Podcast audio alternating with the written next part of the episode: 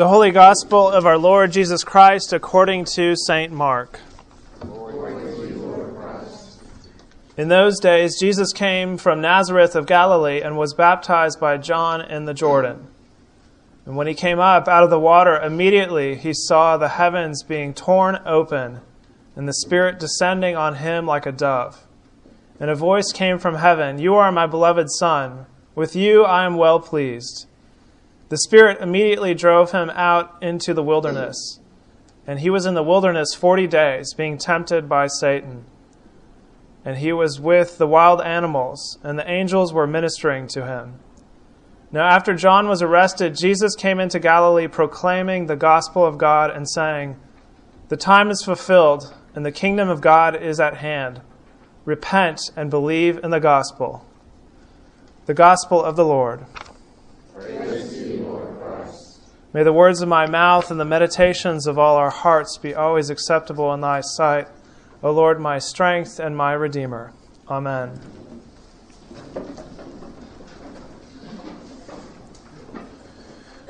Last week I was uh, downtown at the McWane Center with my family, uh, like we do often when it's cold and you need something to entertain them.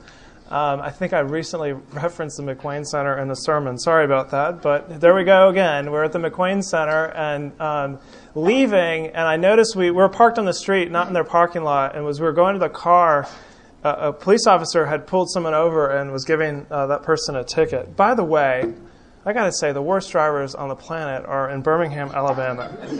I mean, I've spent a lot of time all over the world, but I fear for my life crossing the street more here than in, in most other places. Um, and uh, I got in my car and was driving not too far. The police had let this uh, person go just as, as we uh, pulled into the road. And, you know, maybe I'd gone about a block and I decided to change lanes. And here's me rationalizing it because I was probably in the wrong. But um, you know, I, am I'm, I'm a sinner, so I'm always right. Um, and I was in the middle lane and wanted to change over in, into this lane, but the car here kind of tapped on its brakes. So I was like in the middle of the two lanes and hesitated, and the person behind me just was like, meh, meh, you know, for what felt like 10 seconds. Um, and so, you know, I, I'm thinking I'm avoiding an accident, so I hit the accelerator and swerve around.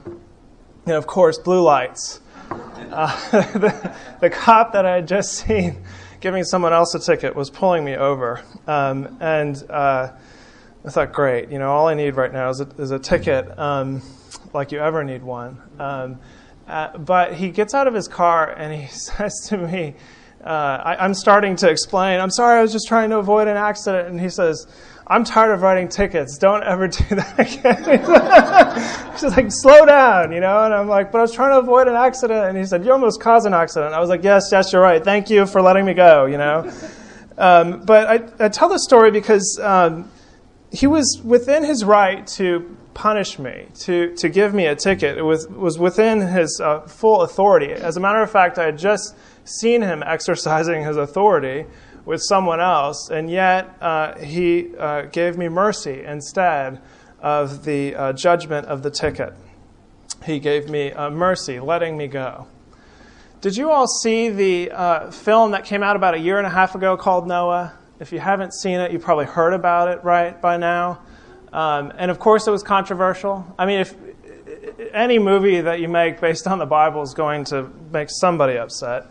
Um, and there are parts about the film that um, I disagree with, of course, but I liked it okay, actually, um, because the overall sort of overarching theme with the movie, as I saw it, was something to do with mercy.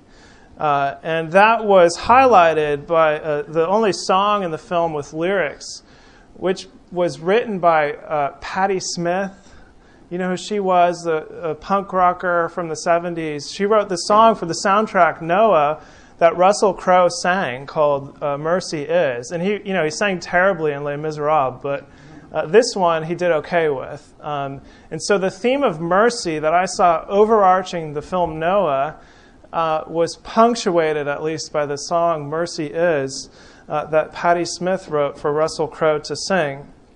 And I, you know, what is mercy? Uh, I, I, looked it up. Merriam-Webster is the definition is compassion or forgiveness shown towards someone whom it is within one's power to punish or harm. Now, let me read that again. Mercy is compassion or forgiveness shown towards someone whom it is within one's power to punish or harm. Um, and I bring up the film Noah, of course, because one of our readings from the lectionary today was the end of the Noah story uh, from Genesis following the flood.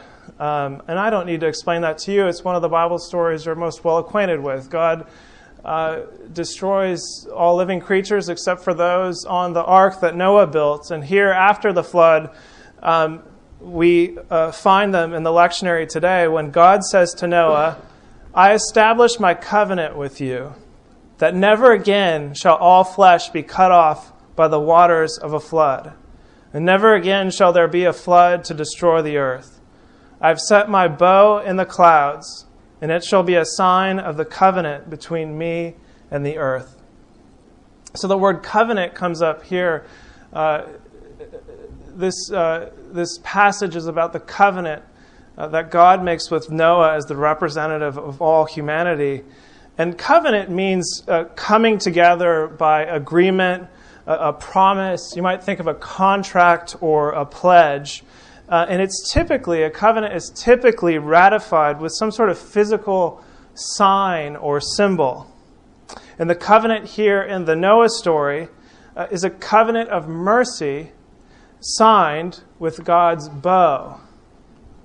Now, of course, when you hear this story, you immediately think of what? A rainbow in the sky. I mean, that's a bow that we've seen with our own eyes in the sky. Uh, and that might have been uh, what God was talking about. Uh, but there might be another meaning to uh, bow that I want to explore today.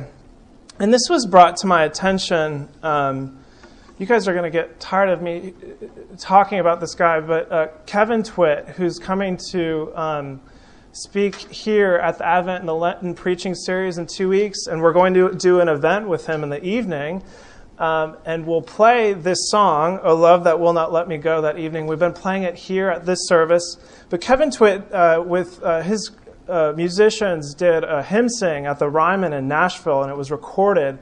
Um, and when he introduced the song, Oh Love That Will Not Let Me Go, that we've been singing here, written by George Matheson, he, um, he highlights one of the verses in that song that talks about God's rainbow or bow in the sky and gives us a, a, new way to understand it. And now, here's the sermon, really. If you've been zoning out, and if you want to zone out at the end, just pay attention to what I'm about to read right here because we just could just bring Kevin in here and let him preach it because what he says here um, is the um, is the message that I really want to proclaim to you tonight. This is Kevin Twit talking about a love that will not let me go, written by George Matheson.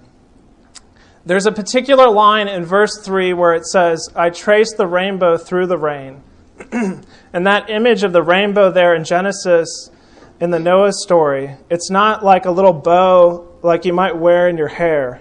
It's the word for a battle bow. And the picture that God gives us that He'll never destroy the world again by a flood is the picture of a battle bow cocked and aimed at Himself. With the cross, the cross of Christ, excuse me, is, is that the battle bow has been loosed on Him, but not on us.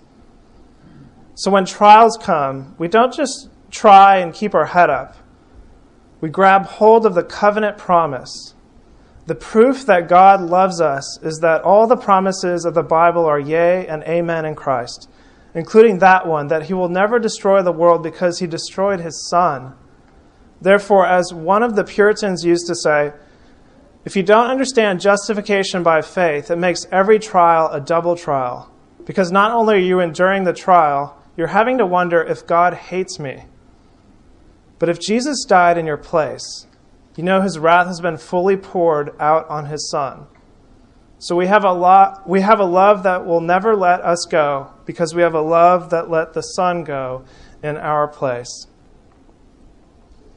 Well the the Hebrew word here for bow is the word keseth, which mostly when referred to in the Bible uh, it does mean a bow as in a bow and arrow, a battle bow.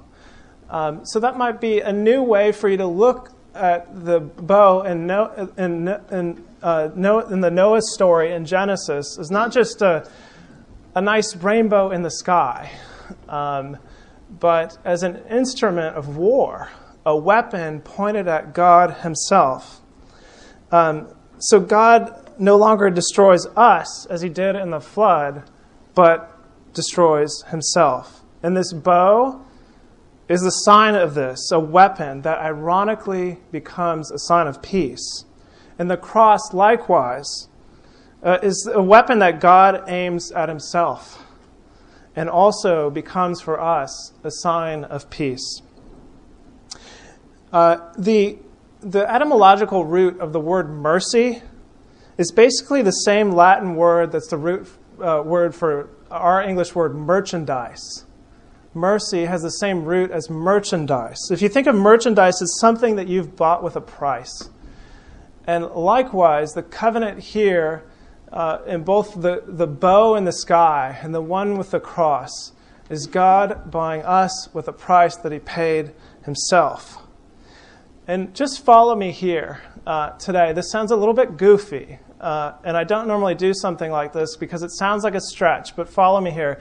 It's also the same root word for Mercedes, uh, like the car, Mercedes.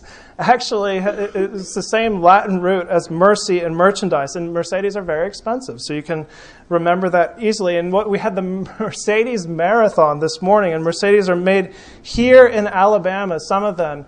And if you look at the logo of a Mercedes from now on, you might notice that it looks like a battle bow pointing up to the sky with an arrow coming out of it. So, so not only the rainbow can be a signifier for you for the rest of your life of God's mercy and the covenant promise, but every stinking Mercedes that you see on the road, from now on, just think of the, the bow and arrow pointed at God and that He unleashed His wrath on Himself instead of on us. And yet they still remain uh, expensive. Um, here's my final thought, though. All that to say, you know, if today you're in a time of trial, just as Kevin Twit alluded to and what he was saying about the song, A Love That Will Not Let Me Go, uh, if t- today you're in some sort of trial, and, and most of you are in some degree, uh, you know, maybe it has something to do with finances or, or your work or a relationship that you're in or have um, or had.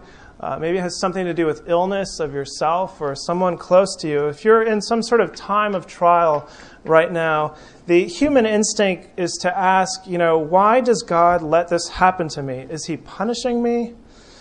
Uh, and in fact, we're quick to sort of pile on more pain for ourselves and asking those sorts of questions. And I, I do it too. You know, don't get me wrong. I often ask that sort of question, and people ask me that question when they're suffering in the hospital and elsewhere.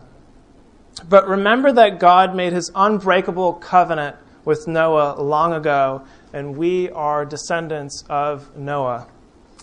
Uh, God will not cut us off and destroy us ever again. Instead, he gives us mercy, letting us off the hook for our crimes, and yet not letting us go away from him.